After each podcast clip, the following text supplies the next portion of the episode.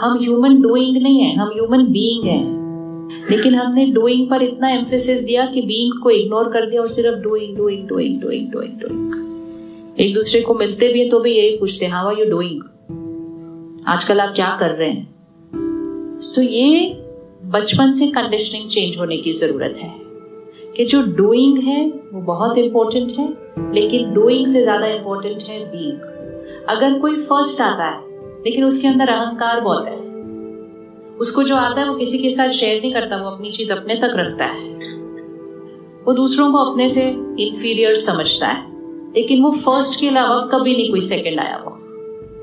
तो उसको सफल कहेंगे। और जो पास नहीं हुआ, लेकिन वो इतना केयरिंग है, इतना काइंड है, वो अपनी चीज़ें छोड़कर वो दूसरों का ध्यान रखता है, दूसरों की सेवा करता है, दूसरों की मदद करता है, सब कुछ करता है वो। वो स्वभाव में बहुत हम्बल है उसको हमने कहा फेलियर तो ये उस बच्चे का नहीं, ये हमारा एज ए सोसाइटी ये फेलियर है. ये हमारा फेलियर है कि हम व्यक्ति को नहीं पहचान पाए, हम संस्कारों को नहीं देख पाए. किसी के पास सिर्फ़ इंटेलिजेंस थी तो वो थोड़ा सा पढ़ लिया, ज़्यादा और नंबर आ गया हमने कहा वो सफलता सफलता सफलता. सफलता बोलो, लेकिन उसको सिर्फ़ एकेडमिक सक्सेस बोला जाता है नॉट अ पर्सन सक्सेस जीवन के एक हिस्से का सफलता है. और जो नहीं पास हुआ, उसके संस्कारों को देखो, उसके संस्कारों की इतनी महिमा करो, उसको इतना अप्रिशिएट करो, जो उसकी कैपेसिटी बढ़ जाएगी और वो अगले साल पास भी हो जाएगा। लेकिन आपने कहा, फेल, ये तो कुछ नहीं कर सकता। तो समाज ने क्या सीखा हम सबकी इस सोच से कि संस्कारों की तो कोई वैल्यू ही नहीं है समाज में, कोई बात नहीं करता है उसके बारे में। तो अच्छा बनने का फ़ायदा क्या है? तो जो हमारे पास थोड़े अच्छे वाले थे, उन्होंने भी हमने कहा this doesn't work this doesn't work बस हमें आगे जाना है दूसरों से। संस्कारों से संसार बनता है मार्क्स से नहीं बनता। ये इक्वेशन है। ये स्पिरिचुअल लॉ है। क्या स्पिरिचुअल लॉ है? संकल्प से सृष्टि बनती है और संस्कार से संसार बनता है। आज के समाज को देख लिया, हमने इतना कुछ अचीव कर लिया। लेकिन फिर भी आज हम खुशी ढूँढने के लिए कच्चे हुए हैं। तो मतलब इतना कुछ अचीव करने के बाद खुशी नहीं मिली ना। कहाँ से कहाँ पिछले पच्चीस, तीस सालों में क्या से क्या से क्या क्या हमने कर लिया है? मेजोरिटी चीज़ें जो आज हम यूज़ कर रहे हैं, वो तीस साल पहले नहीं थी हमारे पास। हम में से कौन कौन पड़ोसियों के घर गया था फ़ोन उठाने के लिए? गए थे ना टीवी देखने के लिए भी गए थे शुरू शुरू तो सोचो हम वो जनरेशन है, जिसने पहला फ़ोन पहला टीवी पहला इंटरनेट पहला कंप्यूटर पहला लैपटॉप पहला मोबाइल सब कुछ पहला हमने देखा।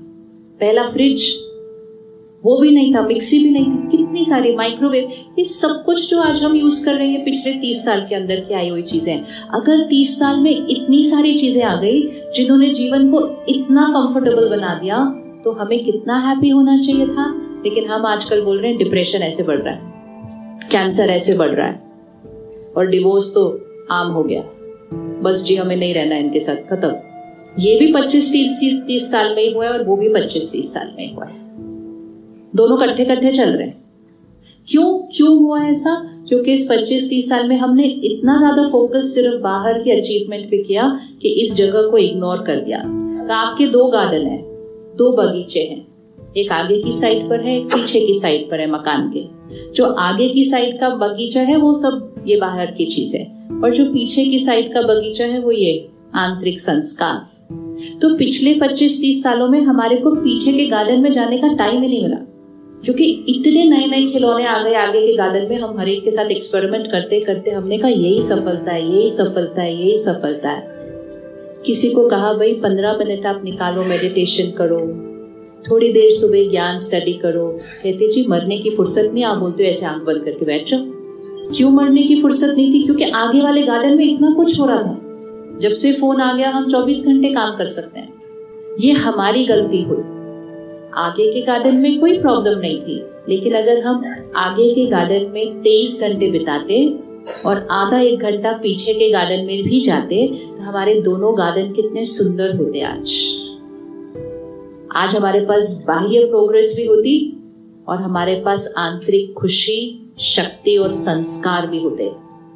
हम शारीरिक बीमारियाँ, मानसिक बीमारियाँ, रिश्तों के टकराव, इसके बारे में बात नहीं कर रहे होते। वो इसका मतलब है कि जो पीछे का गार्डन है, उस 25 सालों में क्या हो गया पूरी तरह से? तो आज हमारे पास पैसा बहुत है, लेकिन मानसिक स्वास्थ्य नहीं है। डॉक्टर के पास जाते हैं, कहते हैं, हमारा सारा पैसा ले लो, हमारे बच्चे को ठीक कर दो। नहीं होता, पैसों से नहीं होती ये चीज़, ठीक। तो हमें और कुछ नहीं करना है, आगे वाले गार्डन को छोड़ना नहीं है, बहुत अच्छे से उधर और भी कमाना है। लेकिन वो बैलेंस कि आगे वाला गार्डन तेईस घंटे, पीछे वाला गार्डन आधा एक घंटा। करना चाहिए कि नहीं? दोनों चीज़ें चाहिए कि नहीं चाहिए? पहले हमारे पास पीछे वाला गार्डन बहुत अच्छा था, लेकिन आगे वाले गार्डन में हमारे पास बहुत ज़्यादा चीज़ें नहीं थी। फिर हम आगे वाले में आए तो पीछे को भूल गए। अब हमें जहाँ पहुँचना है, हमें दोनों को ध्यान रखना है। अगर कोई आगे वाले गार्डन का ध्यान रखता है मतलब बाहर की सारी चीज़ें तो ज़रूरी नहीं है ना कि पीछे वाला गार्डन ठीक रहेगा, कि वो खुश रहेगा। लेकिन अगर किसी के संस्कार बहुत अच्छे हैं तो वो जो करेगा, क्या उसमें उसको सफलता मिलेगी या नहीं मिलेगी? मिलेगी, नहीं मिलेगी। किसी के नंबर अच्छे आ गए तो वो डॉक्टर बन गया। क्योंकि डॉक्टर बनने के लिए नंबर ही देखे जाते हैं, या कोई भी प्रोफेशन बनने के लिए। एक्चुअली प्रोफेशन बनने के लिए क्या देखना चाहिए? क्योंकि हर प्रोफेशन के लिए अलग संस्कार चाहिए होते हैं। अगर सपोज़ मेरा जो माइंड है, वो बड़ा बिज़नेस वाला माइंड है तो मैं प्रॉफिट लॉस ये, में, मेरा संस्कार बहुत अच्छा है इसमें। लेकिन मेरे नंबर इतने ज़्यादा आ गए तो मेरे मम्मी पापा ने कहा, तुम डॉक्टर बन जाओ। तो मैंने डॉक्टर तो बन जाना है, क्योंकि नंबर ही इतने अच्छे आए हुए हैं। लेकिन संस्कार थोड़ी क्रिएट करेंगे कहीं भी रास्ते में, बीच में डॉक्टर बनते हुए। तो मेरा संस्कार हो गया प्रॉफिट लॉस प्रॉफिट लॉस बन गए मैं डॉक्टर तो मैंने डॉक्टर बन के भी क्या करना है तो हम अपना प्रोफेशन अपने मार्क्स के हिसाब से कैसे कर सकते थे सिर्फ़?